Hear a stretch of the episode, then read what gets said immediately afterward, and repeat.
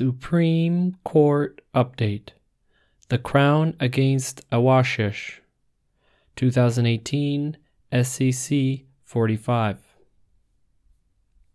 The accused was charged with impaired driving and driving over 80.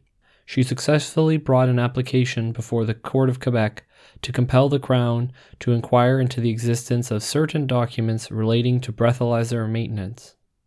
The Crown then sought certiorari to quash the order, which was granted by the Superior Court. The accused appealed.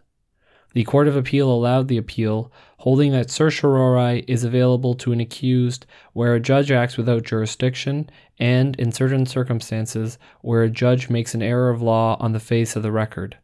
In this case, it was of the view that certiorari should not have been granted as the decision was made in the exercise of the Court of Quebec's jurisdiction.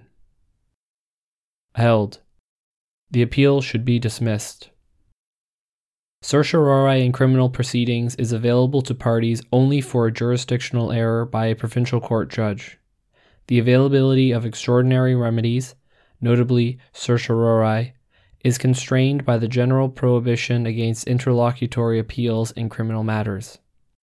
The use of certiorari is tightly limited so as to ensure that it is not used to run afoul of the prohibition.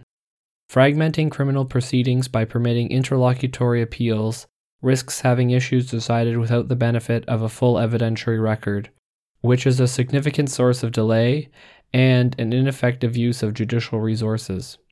Permitting parties access to certiorari review for an error of law on the face of the record, in particular in an evidentiary ruling, gives rise to de facto interlocutory appeals and is in direct tension with the approach set out in the Crown Against Jordan 2016 SCC 27 to achieve prompt justice in criminal cases.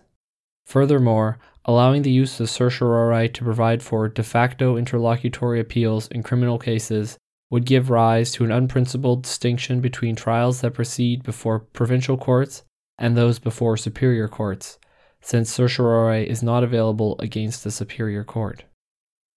In the criminal context, jurisdictional errors occur where the court fails to observe a mandatory provision of a statute or where a court acts in breach of the principles of natural justice. In dealing with the accused's application, the Court of Quebec made a legal error, not a jurisdictional one. The Crown was under no obligation to inquire into whether the record exists, as the accused did not establish a basis for their existence or relevance.